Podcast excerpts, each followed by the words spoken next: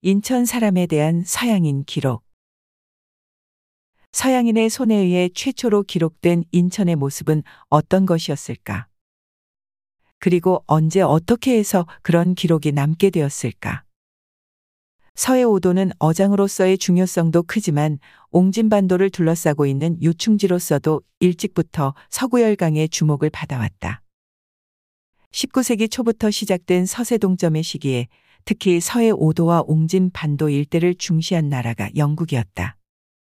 동인도 회사에 근무하던 해군 장교 홀이 수많은 임무를 띠고 백령도에 상륙한 사실이 그러한 영국의 의중을 보여주는 사례이다.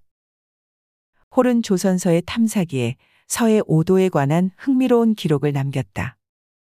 중국 대사인 맥스웰 대령과 홀의 주요 임무는 백령도 해안 일대의 섬들에 대한 측량이었다. 그들은 섬들을 서 제임스 홀 군도라고 해도에 명명했다. 제임스 홀경은 지리학자로서 에던버러 왕립학사원 원장이었는데 바로 백령도를 탐사한 홀의 아버지였다. 그들이 작성한 해도에 따라 서해 오도는 홀 군도라는 이름으로 세계에 알려진다. 홀 일행이 1816년 9월 1일 아침 9시 백령도의 한만에 정박한 뒤 섬에 상륙해서 본 것은 갈대의 진흙을 발라 대강 엮은 듯한 40채의 집들과 얼굴이 구릿빛으로 탄 험상궂고 약간 야만스러워 보이는 사람들이었다. 이것이 영국인의 눈에 보인 백령도 주민들의 첫인상이었다. 중국을 거쳐 온 홀은 특히 전족이 궁금했던지 이곳 여인들의 발이 중국에서처럼 죄이지 않은 보통 크기였다는 기록을 남기기도 했다. 홀 일행을 처음 접한 백령도 주민들은 그저 그들이 빨리 떠나주기만을 바랐다.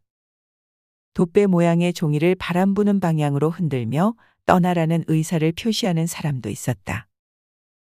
홀은 그 후 10일간의 여정으로 서해의 몇몇 해안 지역과 제주도 등지를 탐사한 뒤 약간의 한국어 어휘를 채집하고 귀환한다.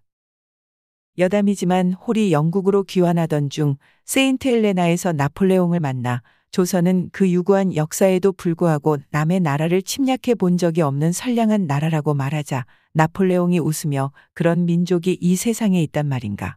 내가 다시 천하를 통일한 다음 반드시 그 조선이라는 나라를 찾아보리라 했다는 일화가 전해지기도 한다.